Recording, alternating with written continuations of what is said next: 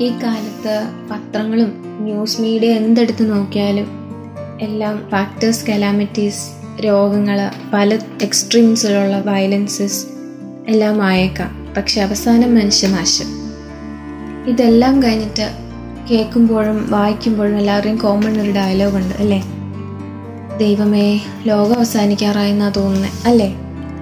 എന്നാ വിശുദ്ധ മത്തായത് സുവിശേഷം മൂന്നാം അധ്യായത്തിന്റെ രണ്ടാം വചനത്തിൽ പറയുന്ന പോലെ മാനസാന്തരപ്പെടുവിൻ സ്വർഗരാജ്യം സമീപിച്ചിരിക്കുന്നു എന്നാണ് ഇതിന്റെ യഥാർത്ഥത്തിലുള്ള അർത്ഥം എന്നാരും മനസ്സിലാക്കാൻ നിൽക്കാറില്ല അല്ലേ? ഈശോ തന്റെ മുപ്പതാം വയസ്സിൽ വചനപ്രഘോഷണത്തിന് ഇറങ്ങിയപ്പോഴും തന്റെ ജനങ്ങളെ പഠിപ്പിച്ചിരുന്നത് ഇത് തന്നെയാണ്.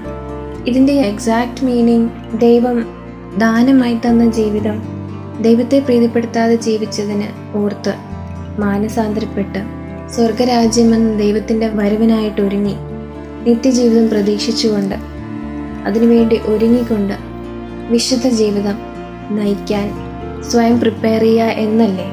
അതെ.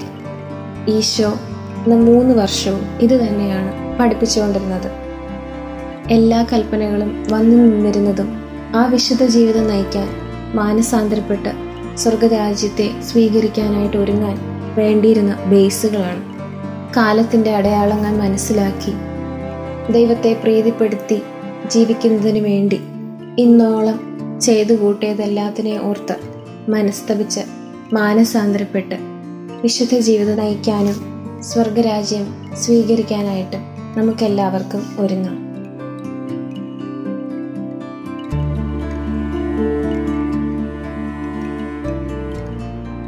You're listening to Heavenly Voice from Caris Youth.